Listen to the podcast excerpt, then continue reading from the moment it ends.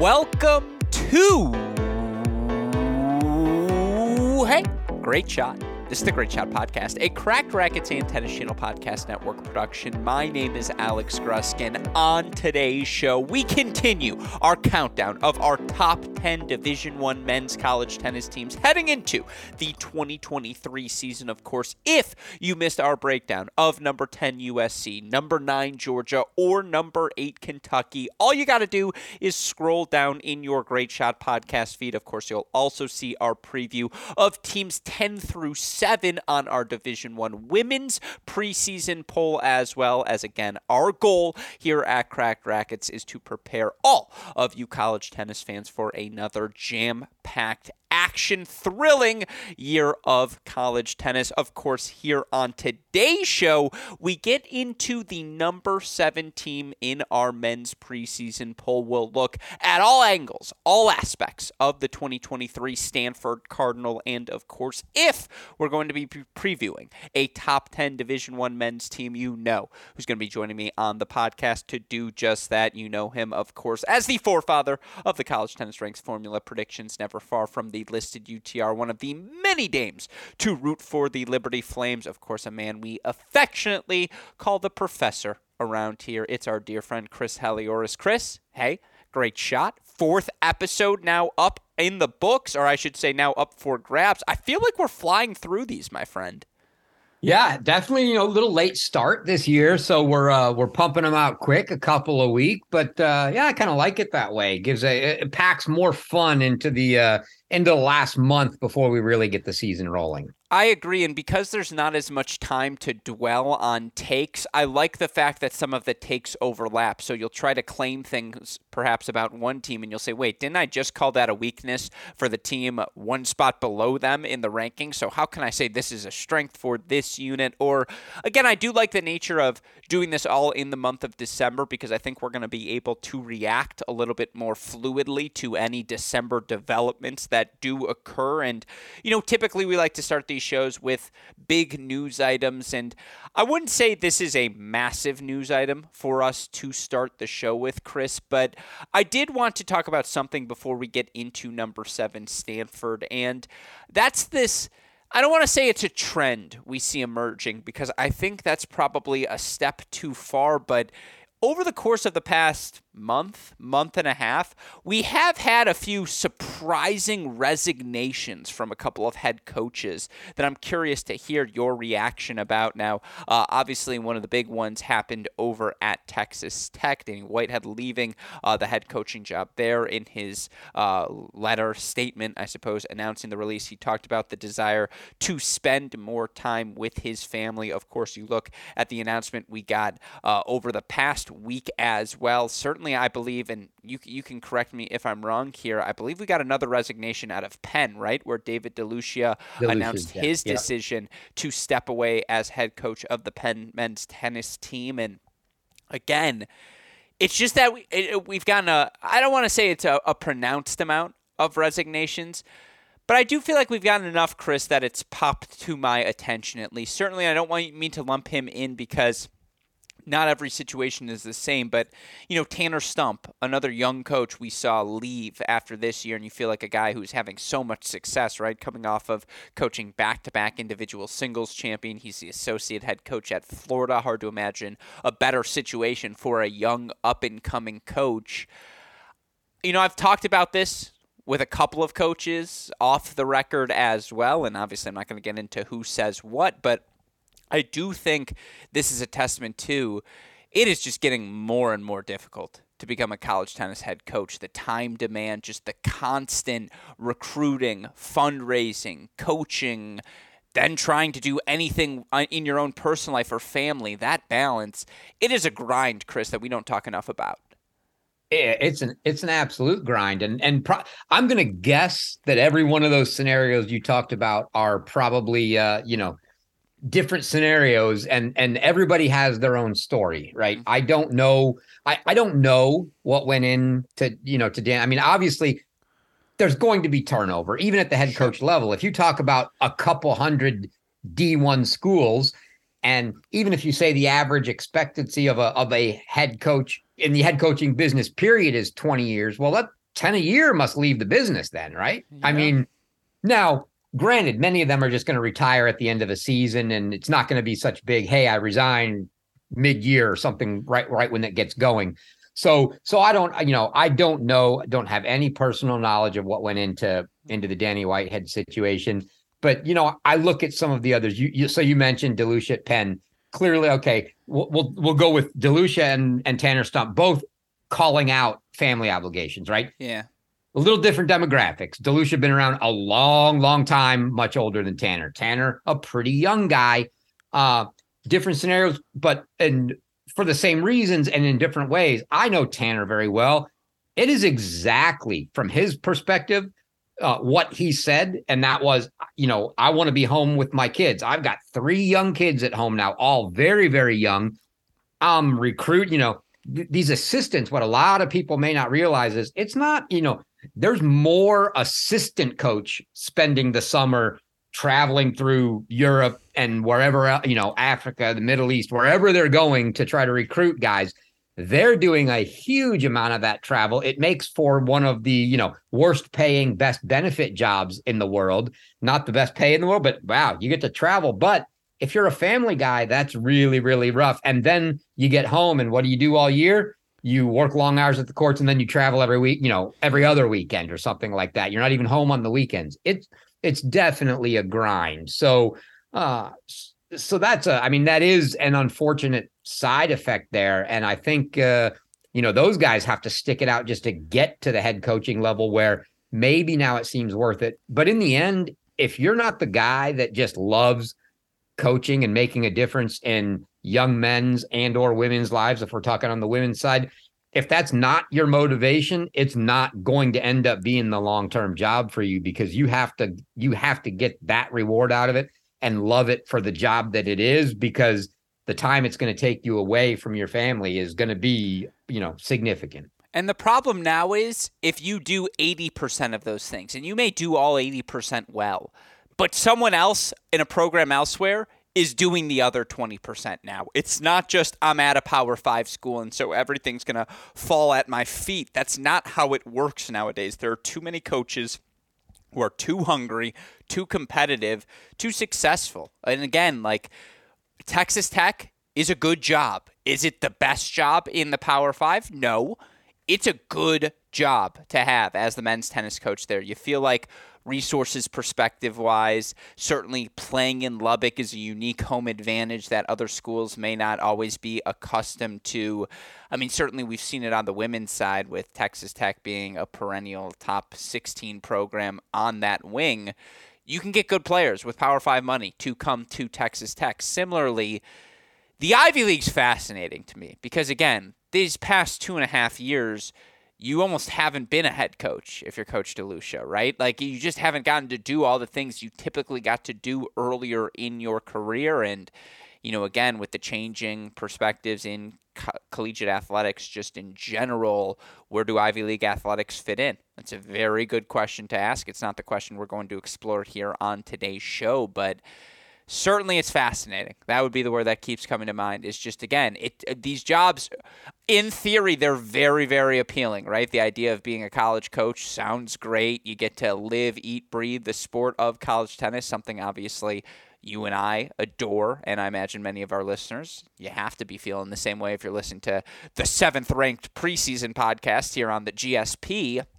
But it's just a stark reminder, to your point, right, of just how you forget how much time is actually spent coddling's the wrong word because but but sometimes it is coddling but just managing nine different people's schedules and managing the fundraising the recruiting the the managerial things, the paperworks, the billables, the hey, did we get our expense reports in? Hey, did we file that with the NCAA compliance? Are we following the rules? You forget about all the little Chris, and I, I just think this is a stark reminder of that. Yeah. Oh, it, it, absolutely is. And then people don't realize, you know, like a lot of that stuff you mentioned that, you know, that's where you see a lot of and different programs do it do it differently. But you that's the division the head coach is responsible for a lot of that, has to figure out how to dole it out. A, the, a lot of the assistants take the reins and the leads and the recruiting. And that's not just going on trips, right? That is Now the day's over. You go home, and what do you do at home? You don't just magically decide, oh, you know what? I'm just gonna fly over to some grade one junior tournament in yeah. Serbia and and see who's there. No, you've had to like message every single one of these kids. And how do you even know how to message them? You've got to do all the re you're sitting at home hours every single night going through this while your wife's staring at you with your kids going uh you want to play with the kids honey? It's also uh, like no. hey honey i'm trying to think of the right joke to make this 16 year old respond to my message on instagram. What do you think? Like is this funny? And then they're like are you want me to judge humor for a 16 year old kid? Like i got no clues. Yeah yeah, no, it's a yeah, it's a it's a different world certainly than it was, you know, 20 years ago and it's a, and and it's a lot more demanding now because of it. No, absolutely. And again, that's why the turnover has happened. I'll also say this, there are a lot of people who express interest in college coaching. Be careful what you wish for because it is not going to be, oh, nice, we got Indiana and Purdue this weekend, and then we're doing the Minnesota Wisconsin swing, and that's all I have to think about. It's like, no, no, no, no. You know what you're actually doing in between those two swings because you think life's going to be easy for yourself? Go fundraise, motherfucker. Or, like, you know, go uh, check out the. B the ITF B2 Banana Bowl in the Dominican Republic, right? Like all these different things that you know, again, don't pop out to you. It's what makes the profession fascinating. There's no doubt about that. And that's what allows good coaches perhaps to separate themselves is that they do take care of all the little details year after year after year. But just a trend. I, am curious. Worth bringing up, Chris? Worth, worth mentioning? Yeah, definitely worth mentioning. All right, then we got the stamp of approval from the fake editor over to here, Chris Halioris, our fake senior editorial producer, I suppose, here at Cracked Racquets. But with that said, uh, I suppose there's your news item here for today's show. Let's get back to the script as we continue again our preview of the 2023 college tennis season, counting down our preseason top 10 teams. We reach number seven in our men's rankings. And a reminder again USC 10, Georgia 9, Kentucky 8.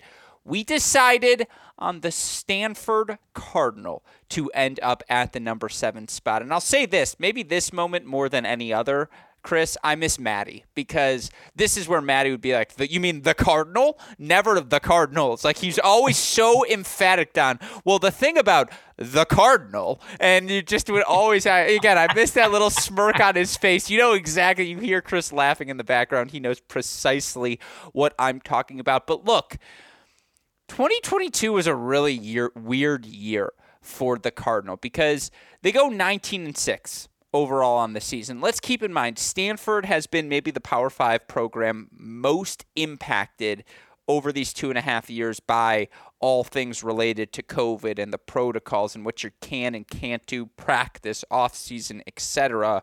They were under some really strict rules at Stanford, and as such, they maybe haven't had the freedom from a practice time perspective that every program has had over the past two and a half years. That said, again, superficially last season. 19 and 6 overall, 10 and 0 at home, 6 and 2 in conference play. Their two conference losses coming 4-2 at Arizona, not a bad loss. 4-3 at USC, not a bad loss. Again, only 6 total losses on the season. They ultimately get to the round of 16 in really impressive fashion. Two good wins over Mississippi State and at Harvard to get there. And then they play a really fun match, 4 3 against Baylor, which ask anyone who's there on that day in Waco. Not only was that maybe the best crowd in Baylor men's tennis history that ultimately powers Baylor over the finish line, but look, Stanford played a really good ball. Stanford almost had them in that match, and certainly Stanford taking the doubles point in the fashion that they did. And, you know, obviously, Rotsaert probably the more experienced hand compared to Finn Bass, particularly after Rotsaert takes that second set from Finn going into the decider. Uh, you know, they're obviously two, a couple of huge tiebreaks go the way of Baylor at the end of second sets as well. But not, and I'm not discrediting. you guys can all see who's in the back of my head here. I'm not trying to discredit what Baylor did to win that match 4 3. Here's the point that I'm trying to make. Stanford was playing their best tennis of the season last year. And you just ask yourself if the Stanford that had a locked in Fery, a locked in Geller, because Axel was a different player in the NCAA tournament than he was during his final regular season, with all due respect. I think he'd be the first one to admit that. But boy, we saw the ceiling of that Stanford team in the round of 16 and how good they could have been last year, Chris. And so when I get to our first category, of course, when you look back at 2022, 19 and 6, they make the national indoors, round of 16 exit at the NCAA tournament.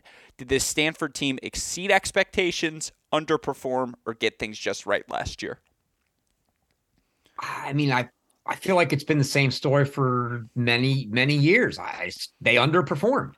I mean, it's hard to look at that schedule. Like you said, no bad losses. You don't find a bad loss on there.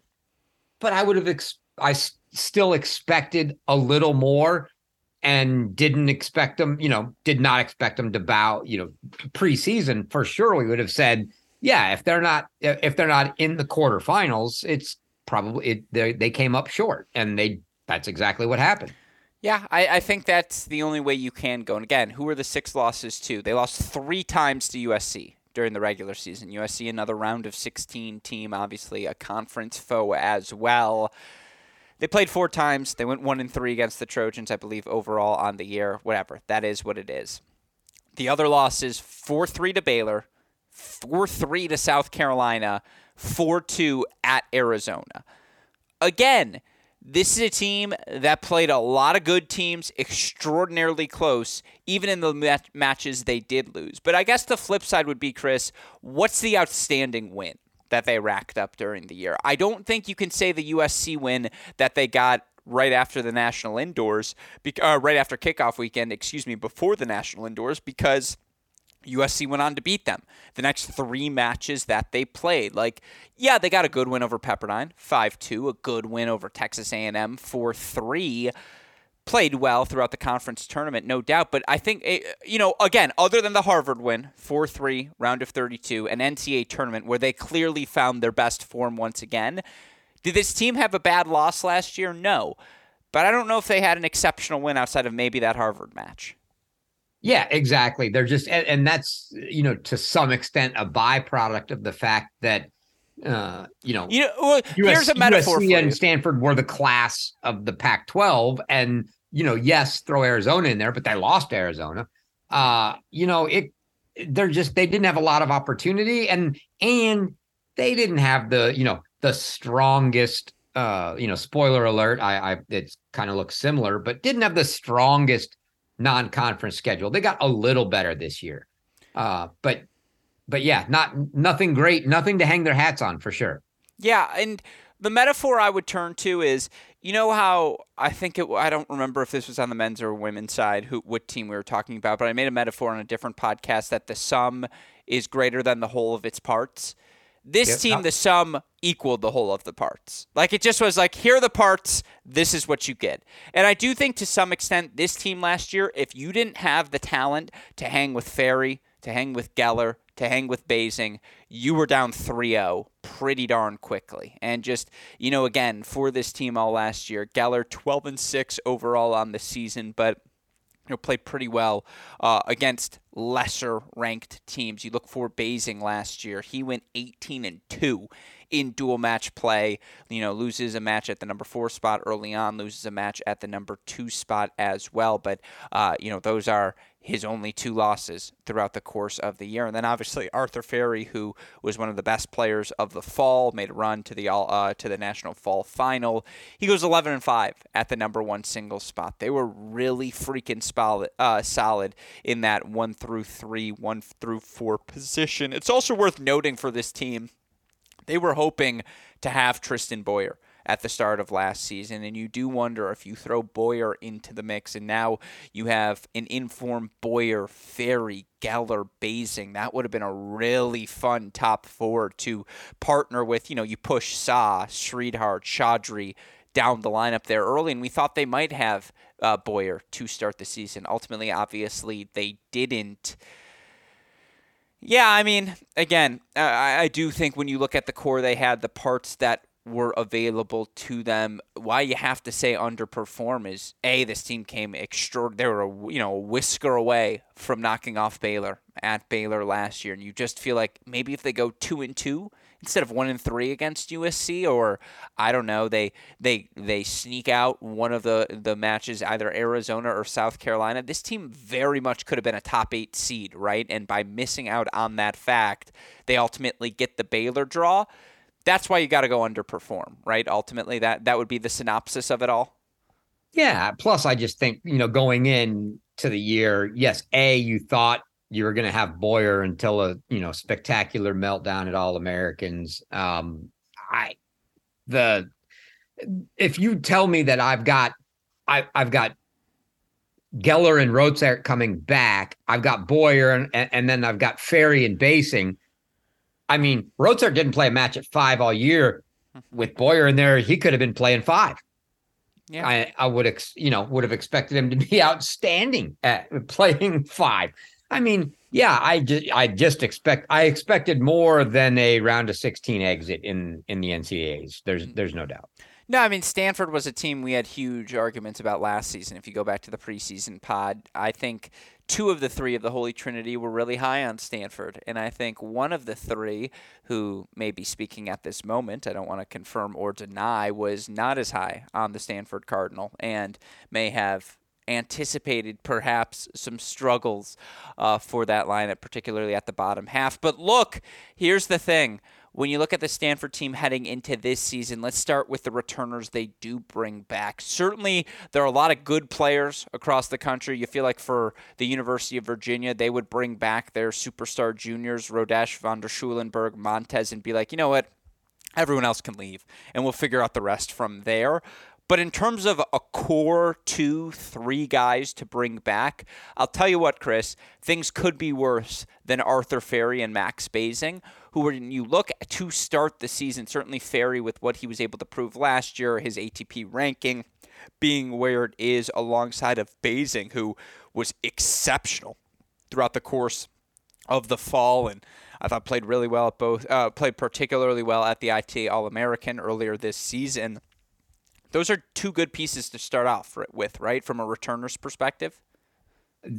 That yeah, and and you don't even that that may not even be one two, and we're going to get into that. But yes, from a returning perspective, you'll you know you'll take those with anybody, right? You would have, you know, I, am sure Coach Goldstein would have said, "Sure, give me give me ferrying bait. I'll take my ferry and basing and and see your uh, Diallo and Draxl, if it were, which yeah. it didn't come out to be, right? Or you know, you you pick the combo. He, I, I, my guess is he'd have rolled with those two guys against anyone. Yeah, absolutely. And you know, again, when you look for Max Basing, two dual match losses last year. He went 23 and 4 overall. You could make a case he was the best freshman not named Murphy Cassone in all of college tennis last season was that reliable for his team from start to finish. And then again with Fery, I know 11 and 5 at the number 1 spot, 24 and 8 overall in singles. 11 and 5 doesn't sound particularly enticing, but just a reminder for those of you who perhaps didn't follow it too closely, Arthur Fery now top 500 in the world. He's currently sitting at number 474 is the 20-year-old. You look at what he was able to accomplish over the course of the past 6 months, wins two 25k titles, makes another final as well at a 25k in the middle of October. I mean, it's a guy who clearly was working on his game throughout the course of the offseason. Now, interesting, some would say, well, he lost in three sets to Charlie Broom in Calgary, round of 32 at the Calgary Challenger. He loses to Liam Draxl 3 and 4 at the Drummondville Challenger.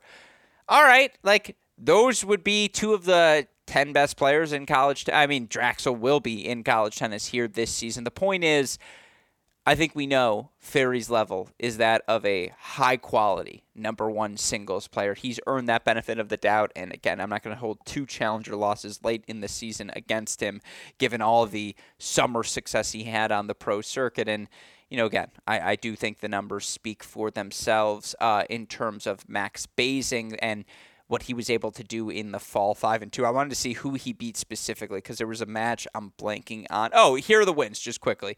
Beat Sieverts in three sets. Beat Toby Samuel in three sets. Beat Siem Woldeab in three sets. Beat Famba in straights. Lost to uh, uh, got a win over Malsevich, excuse me, your guy as well. Shout out Mississippi State. His only two losses: three sets to Henning, three sets to Garrett Johns. That's a damn good fall. Chris Halioris. That's a damn that that's a number two singles player quality fall. I mean, he's seven in the rankings right now.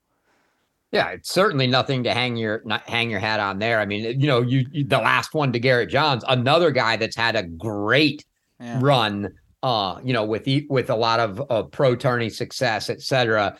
Uh, and then Phil Henning has, has been coming back, you know, it's the All American finalist, Phil Henning. Yeah, really strong as well. So, so to do that, and and I mean, I'll tell you what, Toby Samuel had a great, great fall. And, so and did Woldeab. Woldeab had off. a Woldeab yep. had a much needed bounce back fall, and Basing beat him too. Yeah. So it was, yeah, he's you, definitely, you'll take, you throw that up there. You'll, if you throw those names on a board and go, how are we going to do? Will you take five and two? Ah, well, I don't know. The player probably says no. I want to go seven and zero. Oh, but but outside of that, would the coach go? Yeah, five and two. That's that's a success. Absolutely. I think the problem is we. I do this too frequently. I'm sure you do it as well. I I know you do it, Chris. Um, where we just call player top ten guy. Like that's a top ten guy because if you actually start to think it down, you'll get to ten very very quickly, and you might name some names before you get to Basing. But I'll say this: Stanford's got two top twenty five guys before you even get to any of the new additions in Arthur Fery and Max Basing, and that's a strong place to start. Now, outside of that is where this Stanford returners get fascinating, Chris. And they need some of their guys from last season who maybe struggled a little bit or, you know, just weren't the superstars this team perhaps needs them to be moving forward. They're going to need a little bit more development out of some of those returners. And, you know, certainly the big one, uh, the place you probably start uh, is with Aryan Chaudhry, the junior out of Santa Clara, California. You look at what Chaudhry was able to do last year 19 and 8 overall, 7 and 4 in dual match play, 6 and 3 between his time at the number 5 and 6 position. Now you look for Chaudhry here uh, in the fall. Chaudhry 2 and 2 overall, so didn't play a ton of tennis there either. Did uh, get a win over a ranked player in Portland, Sema Pankin. Losses to Timmy Zeitvogel of Pepperdine, Hanshi Lin of Washington. That's option number one. I mean, again, some of the other returners they bring back, Philip Kolozinski, you look for Kolozinski last season, did not play any singles matches. And, you know, you look for Kolozinski here in the fall, goes four and three overall. Not exactly any signature results from him this fall. Perhaps to write home about. Again, uh, I'm, I'm filibustering here a, a little bit as well. Alex Lee, Anders Mata, neither of them big contributors last year. Lee three and six, Mata one and four neither standout falls. Do we count Neel Rajesh as a returner or a new addition? Because he wasn't on the roster last year, but of course Rajesh, a guy who was a Pac-12, you know, uh, in the mix, sort of regional rookie of the year sort of guy, reached you know 98 in singles as a freshman, went you know six, uh, 14 and nine in singles play for the team, six and three as a sophomore. We didn't see him last year, but look, that's the wave of returners. And I'll tell you what, again, even before we get to the new additions, Chris, I know we feel really good about Fery and Basing. I don't feel a particular way about any of the past five names I've listed. Do you? No. And, and honestly, you know, some of those guys have, I mean, absolutely. We talked about, we said Fery and Basing. We're going to get to you know the fact that we will hope we'll get know, to the should, superstar freshman. Yes, yeah, we Stanford should have two guys coming into the lineup, but but we'll get to those two. But that still leaves two spots yeah. in the lineup, and so of all the guys you just mentioned, you know, it really it's really only uh, what I will I will say it's not super deep right now because it's three guys battling for two spots. You got Chaudhry, you got Kolozinski, you got Rajesh. And two of those three are going to have to step up and and be solid solid guys. And to me, the big question mark is Neel Rajesh didn't play last year. Ha- was actually you know ha- had a lot of a lot of potential in him when he came in as a freshman. Had looked good. Can he get back to that? I think he's probably still got the bigger potential of, of that group. They've just got to find it from him because yes, some so, two of those three guys have to step up. I think Chaudhry ends up in there no matter what, which means now we're down to Kolozinski, Rajesh. One of them better be solid. Yeah, I mean, look, Rajesh has probably well, Chaudhry has the best track record of them all because he did it last season. And again, Aryan Chaudhry, 19 and 8 overall, 7 and 4 in dual match play. If he's your five, your six, the junior, you don't feel great about it. You don't feel terrible, certainly, with Chaudhry in that position, particularly through the meat of that Pac 12 schedule. Again, if we get 2019 Neel Rajesh, the Rajesh, or excuse me, 2019 2020 freshman year Neel Rajesh, the one who pre COVID looked like one of the definitive freshmen and you know one of the definitive guys in that junior class. Of course it's a loaded junior class so he would have been overshadowed certainly by the mondays by the virginia 3 by the braswells of the world but he was part of the reason you felt so encouraged about that freshman class in particular. Cannon kingsley by the way i think in that class as well. Or i guess he's a year younger than those guys but the point is or a year older than those guys but the point is we didn't see him last year at all. And so it's tough to say which Rajesh we're getting back. Now, again, from a fall perspective, you look uh, for Rajesh. He went four and two overall in the fall. Got uh, pretty solid wins over uh, a couple players. You know, UNLV, UC Santa Cruz, Pacific, etc. But didn't face a, a top 125 guy. Didn't get to face any of the big names. I suppose the biggest name he did face Ryder Jackson in the Northwest Super Regional match. He lost 7 5 in the third. And guess what? I guess Jackson will be playing a little bit higher probably than four or five in the lineup for Cal, but you feel like if you're going to be a really good number five singles player, Ryder Jackson's the sort of player you probably have to beat. So that he's playing that match competitively is certainly encouraging, Chris, but I guess that's my way of saying you have two piles of returners for the Stanford Cardinal.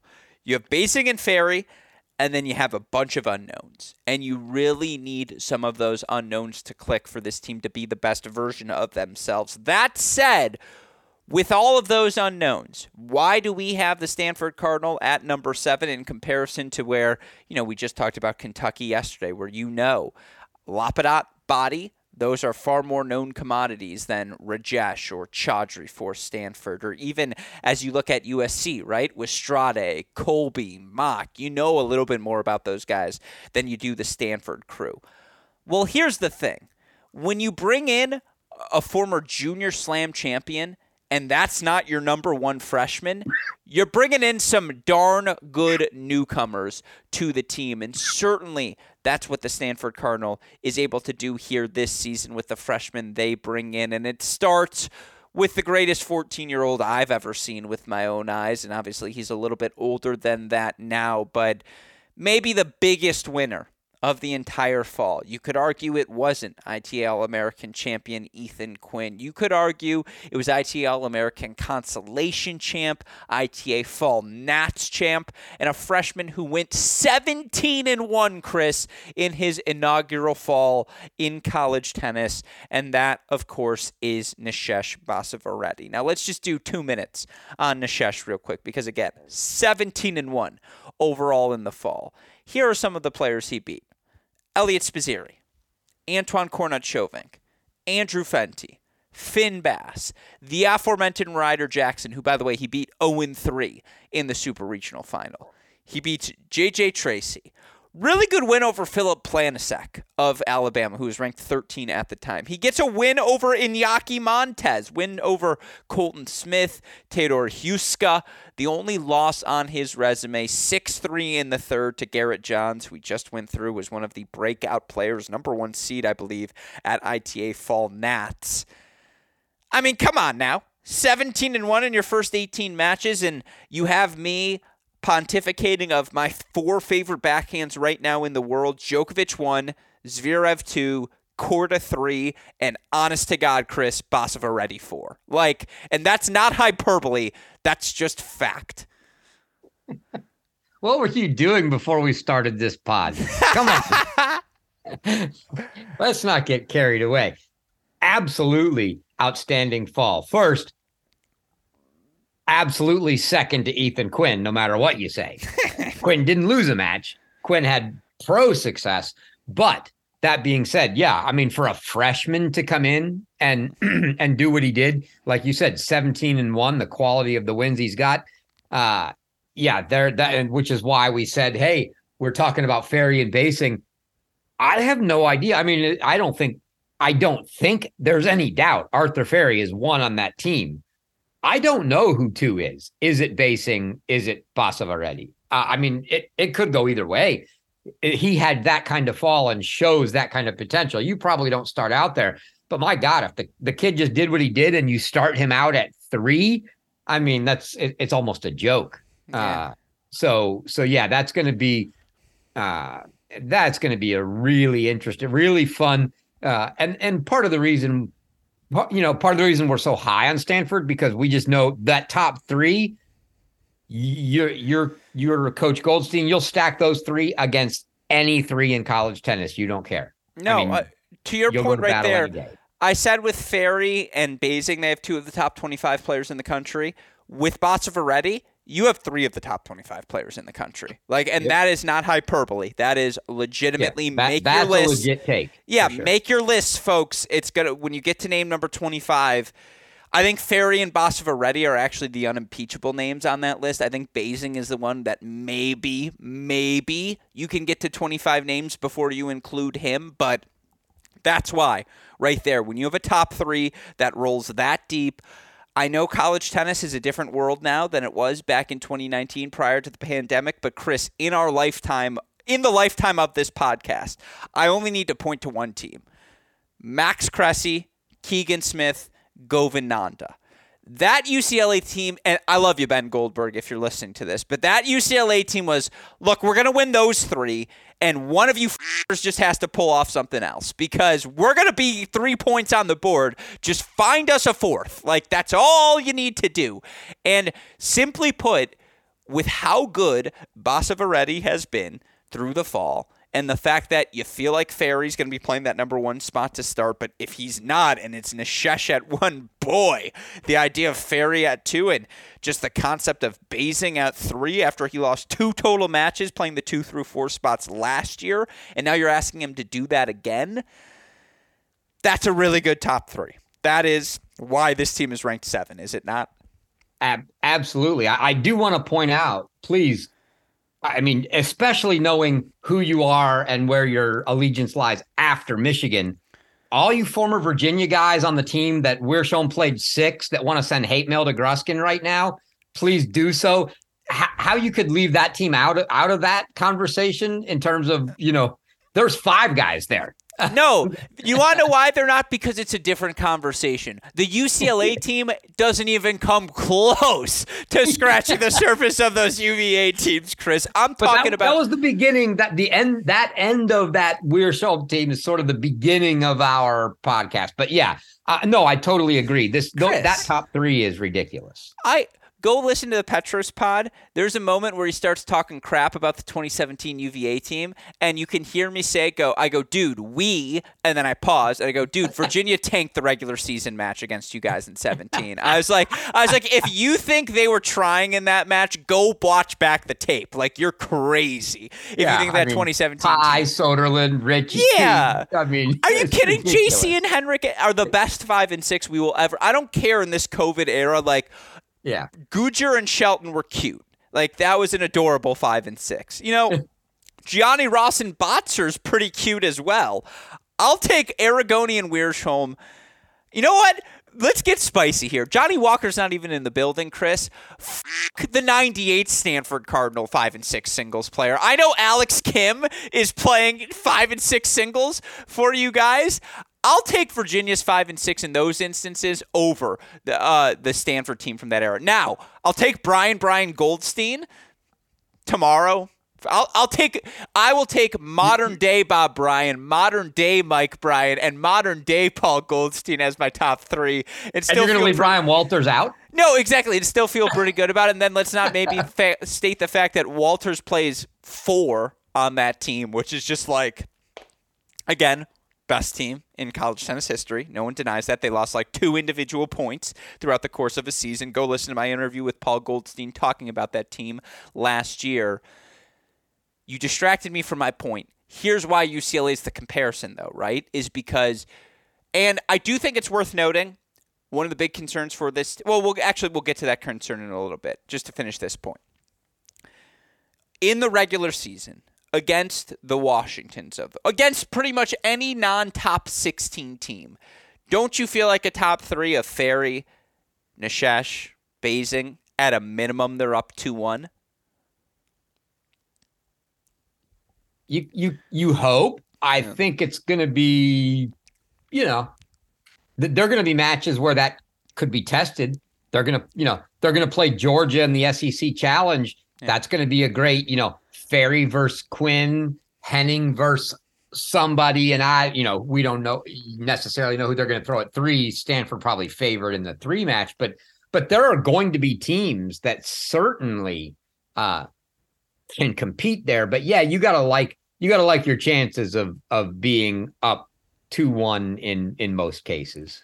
Yeah, and I, I mean, again, the thing for the Stanford team is, you know, those are their top three, and then we haven't even mentioned the Junior Slam champion they are bringing in in Samir Banerjee. Now, the key thing, of course, is we have not seen Samir Banerjee play much over the course of the past six months in general. Now, he played three college matches here. For what it's worth, did go three sets with Trey Hildebrand at the ITA All Americans in qualifying. Certainly not a bad result for the freshman, but I believe he's coming off of wrist surgery, Chris. And so, you know, this is a guy who is nursing his way back to health. You look for Banerjee, who, for those of you who don't know, 2021 Junior Wimbledon Boys Singles Champion Banerjee listed at six two. I would say he's closer to six three, but again, who knows? Uh, perhaps I'm just doing a little bit of projecting here. The point is, he's got some big weapons, right? That serve as the foundation of his success and the best version of Samir Banerjee. If we get 2021 Junior Wimbledon champion Samir Banerjee, who is certainly not going to play any higher than three singles in the lineup to start, and you feel like is pretty firmly in that four spot if everyone's healthy you know, st- uh, to start the spring season. The concept of Samir Banerjee at four is certainly appealing, is it not, Chris? Oh yeah, I I, I think the only questions there really are, as you alluded to, are health. I mean, Yeah. yes, he had a he he he had a broken wrist, came back from a broken wrist, and hasn't honestly played. We haven't seen him play since the end of October, uh, and you know has had limit. You know, I'll say limited court time that we've been able to see from him. So so that's just a big unknown. Uh, if he's able to play, you know, if he's healthy and can play and can play every day now, you know, not only uh, not only does he need to be healthy, but I mean, the college tennis season is an absolute grind. It's a lot of tennis, and it's every day and a couple couple matches a week where you know you, you might be able to get away in missing a tournament here or there uh, on on the junior circuit, but not now. You're you're needed, you know, nonstop. And if he's in a in the shape where he's got to take time here or there, you know, that's not that's not good for this team because they're not deep. So we've already talked about that. They need him absolutely in there every match. So we get a healthy uh, a healthy Samir. I think it's I think they're they're very very dangerous now. Yeah, like you said, he's probably four. Uh, Chaudhry's probably five, and then there's a battle for six. But but without him, if if he indeed is still having you know some some hanging over wrist issues, it's it's not a good sign. Yeah, I, mean, and the wrist issue is just not a fun one to have, obviously. Now, here's a trivia question for you, Chris. When was the last time Stanford made the quarterfinals? I'm curious um, because I think we've covered the team strengths, right? We're all pretty clear. The strength of this team is just how rock solid they are, obviously, in their top three when healthy. The top four, you know, again, the theories, the names they have. Fery Basing, Basavareddy, you ride with that top three till the till the end. A healthy Banerjee thrown into the mix. You love the f- top four. That's the strength. But again, weakness and concerns as we move towards that element, what might hold this team back. I'm just curious. Again, I filibustered for you here. When's the last time you think Stanford made the quarterfinals? I, I I definitely don't know the answer. I'm going to guess it was one of the Tom Fawcett years. So if you remember correctly, that team got upset early in Stanford, right? They lost to Ole Miss in that final. Yeah, I remember them losing at home to Ole Miss. Yeah, uh, and and I believe I want to get the exact year right for that. That was back in 2018. No, they lost that match. Yeah, 2018 was that Mississippi. That was the year they made the national indoors finals, and they lose to Wake Forest in that final. Again, Geller at two, Fawcett at one, Samir Kumar at three. Oh Janenderer was on that roster. That was a team. Let me just tell you, that 2018 Stanford team losing in the round of 32 the way they did was disappointing. The last time Stanford made the NCAA quarterfinals, and I remember this match, 2012 was the last time they did it. They lose 4 0 in the quarterfinals at Georgia to the University of Virginia. Of course, the year before that, they play in the quarterfinals at Stanford. They lose a 4 3 thriller to Virginia. Shout out Sanam Singh over Alex Clayton. Shout out Ryan Thatcher, the only player to beat Alex Domijan in Domijan's freshman regular season in dual match play. I actually talked about this with Bradley Klahn on a mini break podcast from last Friday, if all of you listeners want to go hear that. But it's been 10 plus years since the Stanford team has made a quarterfinal. And I do think at a certain point, when you look at the long term, you know, again, weaknesses for this team and any concerns you may have, I think it starts there. And I think it we have to make the acknowledgement.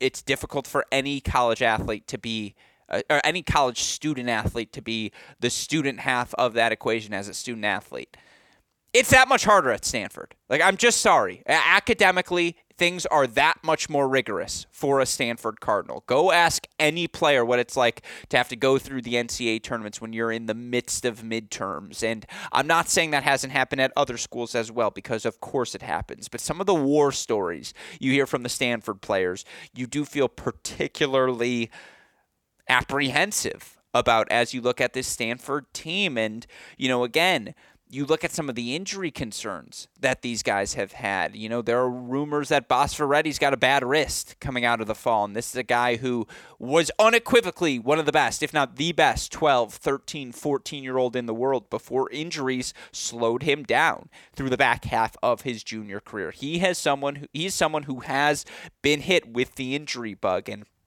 again, with how reliant this team might be on its top three, they cannot afford a Nishesh uh, injury at any point really of the season. You know, Banerjee coming off of wrist surgery. I just feel like this team is a, a top four injury away from disaster, Chris. Yeah, for sure. Yeah, if one of those guys goes down, it's it's a it's a long year in in terms of expectations. I mean, they'll still be obviously very good uh, and they'll you know they'll still hold a ranking probably still be even if they lost one they'd probably still be a top 16 team and get to you know get to to you know make it that far but uh, that would that would definitely be probably the end of the run if if that happened yeah and again the injury it's it's it's just that Nishesh has the injury history as well, and that you're already hearing again about some wrist issues for him to start the season. Now, again, I do also think it's worth noting this is not the year, if you're a Stanford Cardinal fan, to, to really gear up and amp up the expectations. That year is next season when they bring in Godzik and Hudson Rivera and Kyle Kang to supplement what is already a really fun core of Basing, Banerjee, Basavareddy, and God willing, he stays one more year, Arthur Fery. If you can get all four of those guys to stay in 2024, now you're talking about an unequivocal top five team entering the season, right? Now you're talking about a team that's got seven, you feel like legitimate players outside of whatever you get from Rajesh or Chaudhry or any of the uh, auxiliary pieces, I suppose, for the sake of this conversation, right? I feel like 2023 is the building year, Chris. 2024 is the, all right, like now we need, like, this is the year. Yeah. I, I, I mean, there's so much potential on the roster this year, but I'm with, I mean, mu- much like we had the discussion about, boy, if Georgia could just get Alex Michelsen to come this yeah. year, I, you feel the same. Like if Stanford could just get, one or two of those guys, you know, between but like as you mentioned, between Kang and and Godzik and uh, I'm spacing the other name right now. Uh, Hudson Rivera and Hudson Rivera that are coming next year.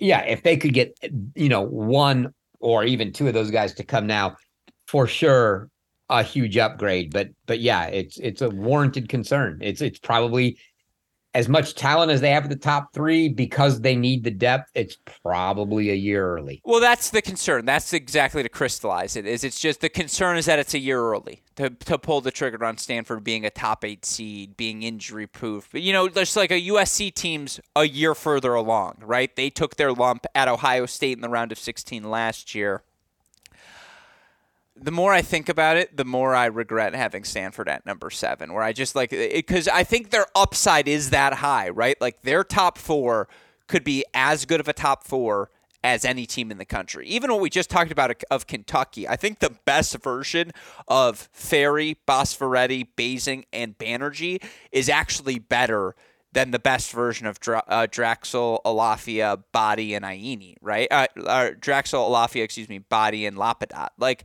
I actually think the best version of the Stanford Four is probably a little bit better, but now my concern is you're doing a lot of projecting if you're getting if you're saying they're going to be at the best version of themselves. Right. No, yeah. no. I mean, you're you're right, and you're gonna you're you're stealing. Yeah, you're stealing my, my take when we get into the into the predictions here. Yeah, I mean, I, I are we I, about to get a round of sixteen prediction out of you? I ooh yeah. I, I no, think, that's a tease. That's a tease. That's yeah, a tease. I, I think it's it's an interesting thought. Okay, I like that. I may have to backtrack as well and pull a team forward because it's interesting as we do these live that we start to regret some of our takes. But look, again, the flip side of that, as we've alluded to, the top four for Stanford can be that freaking good. Like, again, the best versions of all of these players. You have a junior Wimbledon champion playing four singles. Come on now. Like, I, I don't think that's a tough sell to all of you Stanford Cardinal fans out there. And again, projected lineup wise, we've kind of been through this, but just to put a final bow on it, do you start Fery one or If they're both healthy. Oh, Fery has to be one. You're right. No way you. No, you're right. You are right. You're right. You're right. I'm just saying Nishesh is plenty good to play one. And yeah, he, I mean, yeah, ninety percent of the team. You know what this is? You know what we call this? A Fawcett Geller situation. I think we've been here before with Stanford. We're like, could Geller have played one over Fawcett? Absolutely. Did you need him to? No. So we didn't. Right. I agree. And, you, you, don't want and you don't want to throw the freshman just right into the fire at one. Uh, you know, just getting his first taste of dual. Right, he's played a lot of college matches so far. He's not. He's yet to play a dual match. You're right, but Nishesh, knowing him like I do, he's not even going to hear the crowd. Like talk about a kid with tunnel vision. I don't know if he listens to. Eh, he is just so focused and. Again, fourth best back in. in I'm I'm, right I'm slightly upset. You must be like you know 20 miles from the kid right now. Why are you not at Carmel Racket Club seeing if the wrist is hurt? I don't well, understand. Oh, it's because I'm back in South. Oh, you're Michigan. you're in yeah. Michigan. That's, that's yeah, the only yeah, reason. No, I'm just. I'm pretty sure the wrist is hurt. Let me just say, uh, I'm I'm fairly certain, but I'm not a hundred. I just again, it'll be reported by someone who's smarter than me, I suppose. Um, I mean, look, okay, outside of that, Basing can't be lower than three, right? So we agree with him there. I think we agree the best version of this team has Banerjee at four. What do you do? Chaudhry five, Rajesh six? That's that's where I start. Uh, you really need Rajesh to step up. I mean, I think it's I think it's Chaudhry five and either Kolozinski or or Rajesh six, and you're, you know, Rajesh has I I think probably got the higher upside to him. So you you give him the experience and you put him in that spot and hope that he can earn it. Let me ask you this: Who benefits more, if Stanford got Kang this year or if Georgia got Michelsen? Oh, Georgia, no question. If Georgia got Michelsen, now you've got your six. Now it's yeah. like roll the balls out, let's play. Yeah. Yeah. Yeah. With with uh what's his name? I want to say Serdarusic is his name, but that's it's Nino Serdarusic. Nino Serdarusic. Yeah, no, no. Who's Theodore Juska. Yuska. Juska. Yeah, I Juska. It's yeah. I just see him as Serdarusic in my head, but it's Yuska. Thank you.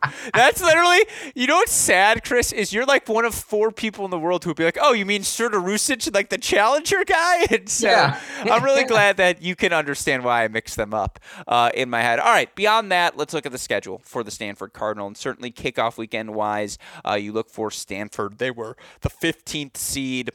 As such, it is going to be no cakewalk for them, particularly if they aren't at their healthiest, to even get to the national indoors. Now they're playing host, but host to Pepperdine, a really talented, experienced Texas A&M team as well. And then first match of the weekend, they'll play always frisky Georgia Tech.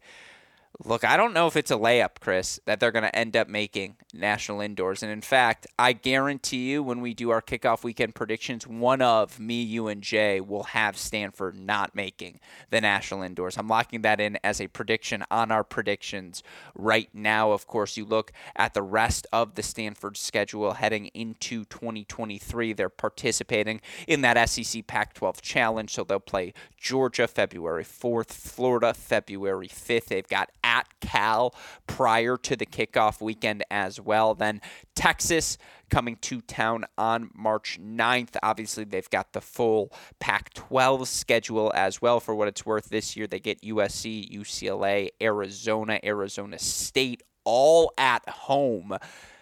Not the worst place for this Stanford Cardinal p- team to be. I'll tell you what, in those Texas, Georgia, Florida matches, Chris, if they can go two and one in those three, with all the Pac 12 matches that they have at home this season, that's another reason to like them as top eight, is that a lot of the big matches come at home, and they're going to have some opportunities to rack up some big wins as well.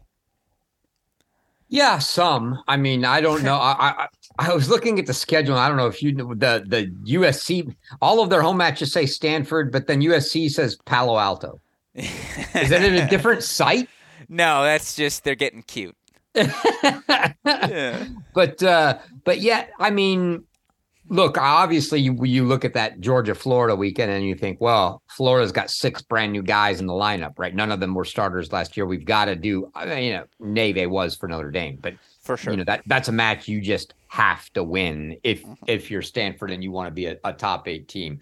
Uh, and so then it comes down to that Georgia matches. That's, I mean, and that's the you know the team we're kind of slotting them. We were putting them up to comparisons there. That's that's going to be an interesting match. Texas, I would say, you know, it's a home match on an on a neutral court. Stanford would probably be the underdog. Mm-hmm. Home match that makes it a makes it a really tight match. Yeah, if they can go if they can go two and one, meaning they've got to win. Probably they've got to they must beat Florida. They've got to split the Georgia Texas matches yeah, it, it gets a little bit interesting. I will be, you know, my problem with their schedule is God forbid they don't make indoors, first of all. Mm-hmm. Uh, I mean, they get the they get a the only decent warm-up match on the schedule pre pre kickoff weekend is at Cal. Mm-hmm. Right. Every you know, the others they got St. Mary's and Santa Clara. Okay, they're gonna win those matches. We all know that. Uh they get that one, you know, decent, and they're still going to beat Cal, but they might get a couple competitive matches in there. Uh, and then they go into kickoff weekend. If they somehow don't make it out of kickoff weekend, they roll out of there into that SEC challenge against Georgia, Florida. And if they don't go to indoors, they don't get another what I will call competitive match for more than a month because they've got the only matches on their schedule are Sacramento State and San Francisco. There's an indoors hole there's a you know a Pacific Coast doubles tournament, and then it's all the way to March 9th until you play Texas. So it that's a long, long time to go for your guys without playing a competitive college match. And then yeah, I I just don't like the really late start. Yeah, I I mean it would be it's critical actually that they got those Georgia Florida matches. I didn't count the dates I sort of feel like they're a couple short here and that we may see something pop in the schedule.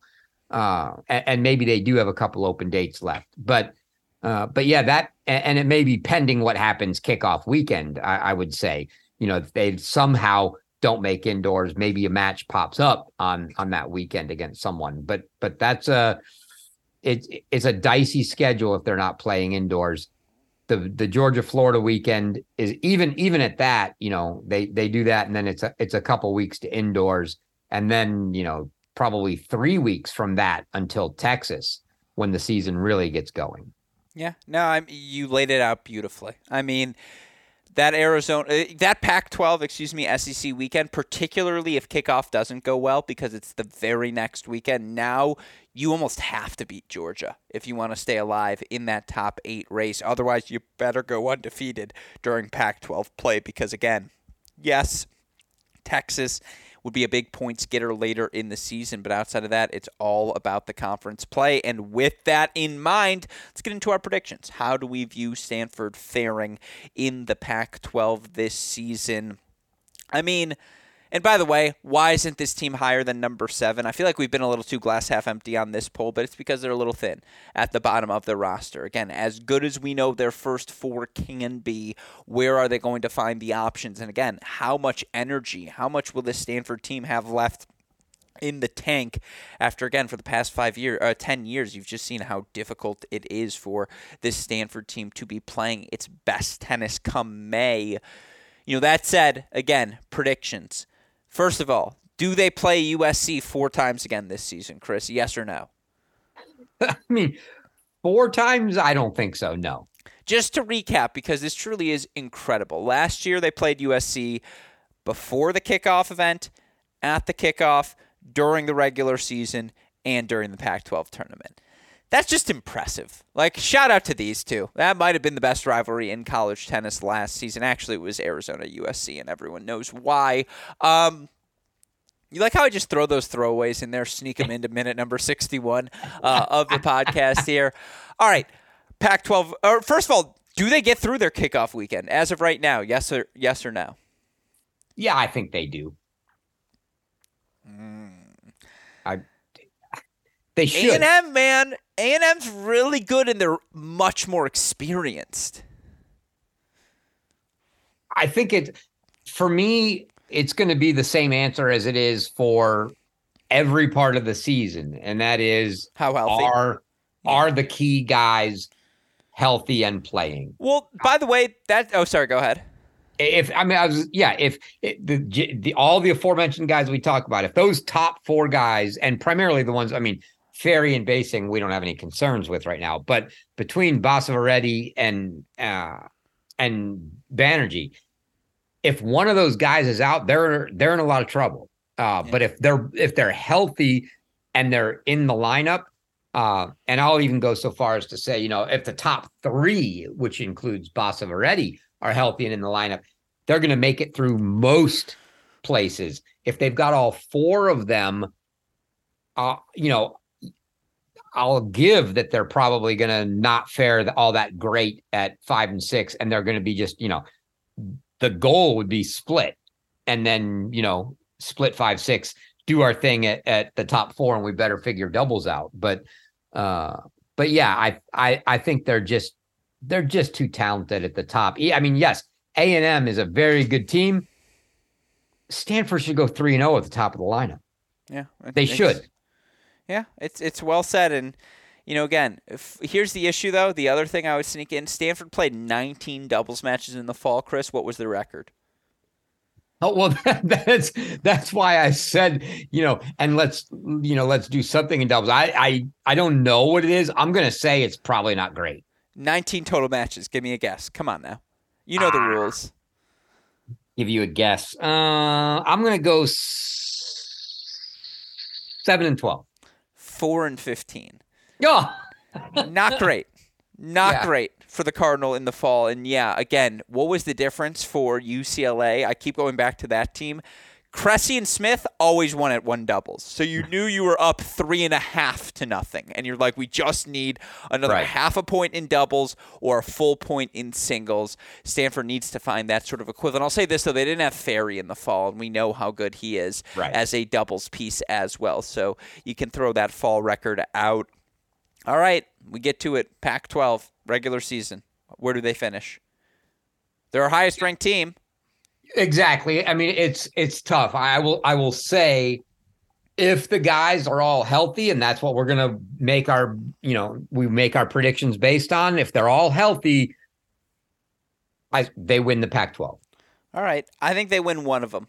I'm not sure if, I don't think it's going to be the regular season. I think they win the Pac-12 tournament, but I just again, the depth. Yeah, I, no, I, I that's a great take. I totally agree with that. Yeah. I think they will because of the que- injury concerns and health questions, they're bound to have a little and the and the lack of depth. If they miss a little bit of time during the regular season, it will hurt. They'll take a loss. USC, you know, may take the may take the regular season title and then they take the the conference tournament. Yeah, I, I also feel better about this Stanford team being really good for a week than I do about them being good for two months. For what it's worth, like I could see them putting together a healthy, exceptional week of tennis. I need to see it for a full month to believe in it. All right, NCAA tournament, where you got them going? I mean, I've got them in the quarters, but but I'll say this: I, I'm going to I will leave them in the quarters but should we find out that, you know, whether it's uh whether it's the fact that Banerjee's wrist, we already know right off the bat, and he doesn't even play in January, is a problem, or Basavareddy's got an issue. If there are issues with either one of those two, I pull Georgia in and push them out. Yeah, I, I think that's a very good call. Here's my take whoever finishes, because I think that one of USC and Stanford is going to be a top eight seed. I don't know which one yet. I know the Pac 12 got boxed out last year of the top eight seeds. I think there's going to be space for one of them. I think the Pac 12 is going to be deep enough this year to provide those sorts of ranked wins. Although if Stanford doesn't make the national indoors, it gets a little bit tougher for the conference. Ah. Whoever yeah, finishes ranked higher between them or USC gets to the quarters. I'm not sure who it's going to be yet. That's a bold take. Look, the the the rankings formula knows nothing about conferences and could care less. So yeah. to think that it's oh someone from the conference has to make it, yeah, it's a logical assumption.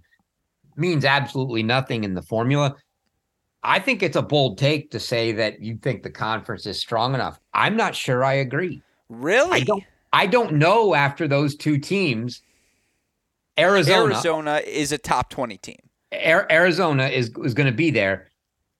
After that, you're hoping for some combo of UCLA, Arizona State, Utah. And I mean, maybe one of the Washingtons. Washington, Washington like I suppose. three guys. No. Yeah, yeah. I mean, it's I I think it's a rough take. I don't. I, Arizona State, I think, is gonna have some struggles. Yeah. Uh, I don't think it's them. Oregon. Eh. I, I mean, I don't. I Tough don't place to play, but I agree with you. I don't know if I see it. What about yeah, Cal? I, Cal's the big see, one. I don't. Yeah, I. Yeah, they they really, really, really need Ryder Jackson to go Cal. over there and yeah. pick that team up. And, For sure. And, and are you, are you, or Kikuchi, like Kikuchi needs to be as good as he was in the summer. Yeah, I mean, th- yes, exactly. They, I mean, look, they, they know. They, I mean, they should win those matches, but what they really need is for those teams to be better, and someone's got to step up. I don't know that it's going to be there for them. So, uh, that's a yeah. very good take. So let me ask you this: USC Stanford. If I set the over under in in season conference losses, they only play each other once. In season conference losses over under two and a half. Do you take the over or the under?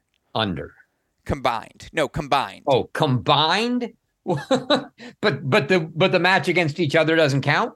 No, it does. So that would be oh. one of the two and a half. So oh, I'm so already seeding you one. So it's really one and a half in the rest of the matches. Yeah. So so do those two teams lose two match? You know. Yeah, I'm giving you like one bad. I'm giving you like one of them's allowed to have a no show weekend. Like one bad no show. Yeah, but will they will they both do it? Um. I, I actually will. I'll, I'll take the over just because. Yeah, I I think I think because of the lack of depth and the prone injury proneness, if you will, whatever the heck the right wording sure. is there, that that Stanford will do it. So I, I, would say odds are sure they'll take two. There'll be two losses between the two of them elsewhere, just because Arizona could beat either one of them anyway. Yeah. Uh, so yeah, it, you got to take the over. That's exactly. If you're an Arizona fan, Jed Middle Jed Middleton is plays for them, right? Who's big fan. No, he, he left and went to play for brother, uh, you know, brother Luke. Okay. Uh, oh yeah, and uh, you're right. Shout out to you. Good memory. So then Jed's not going to get mad at us for this segment of the podcast anymore. Uh, that's good. I, I was about yeah, to apologize to him. Um, yeah, sorry, Arizona fans. Um, Boise State now, right? yeah, no, good call by you. And again, I think that's that's a very fair assessment. So with all that said, that's your look at the number seven Stanford Cardinal. Again, Chris has them quarterfinals. I, I will as well, just because I said we're sticking to our rankings. But it's really, do you want to take a bet? Who finishes ranked higher, them or USC? Whoever you want, I'll take the other. We'll bet lunch on it.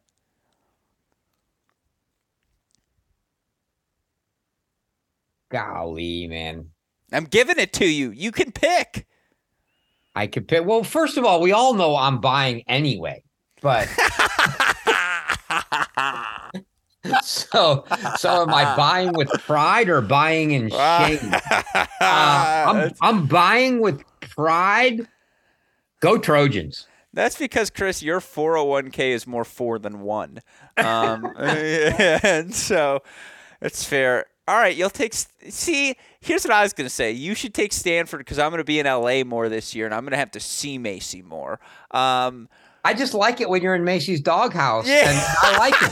So you know, all right, fine. I'll take Stanford. I offer the only thing bet. I get to do with Goldstein's debate hydrogen or electric cars. I mean, which which is fair. I also would say I did call Nishesh's backhand the fourth best right now, active of any male player. So I'll take Stanford in that wager because you're paying no matter what, as you alluded to. But with all of that said, uh, again, Chris and I will be back on Wednesday to continue our countdown of our top 10 Division 1 men's college tennis teams heading into 2023. Again, number 10 USC, number 9 Georgia, number 8 Kentucky, now number Stanford, number 7 is Stanford, excuse me, who rounds out our top six. You can find out if you continue to tune in again every Monday and Friday. We're breaking down the D1 men every Tuesday and Thursday. It's John Parsons and I breaking down the D1 women. A shout out, as always, to our super producer, Daniel Westoff, for the of an editing job he does day in, day out, making all of our content possible.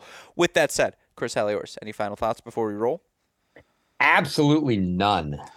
Okay, we cover them all. Then, with that said, for the fantastic and soon to be buying lunch, Chris Halioris, our super producer, Daniel Westoff, and all of us here at both Cracked Racquets and the Tennis Channel Podcast Network. I'm your host, Alex Gruskin. Chris, what do we tell our listeners? Hey, great shot. And we will see you all next week. Thanks, everyone.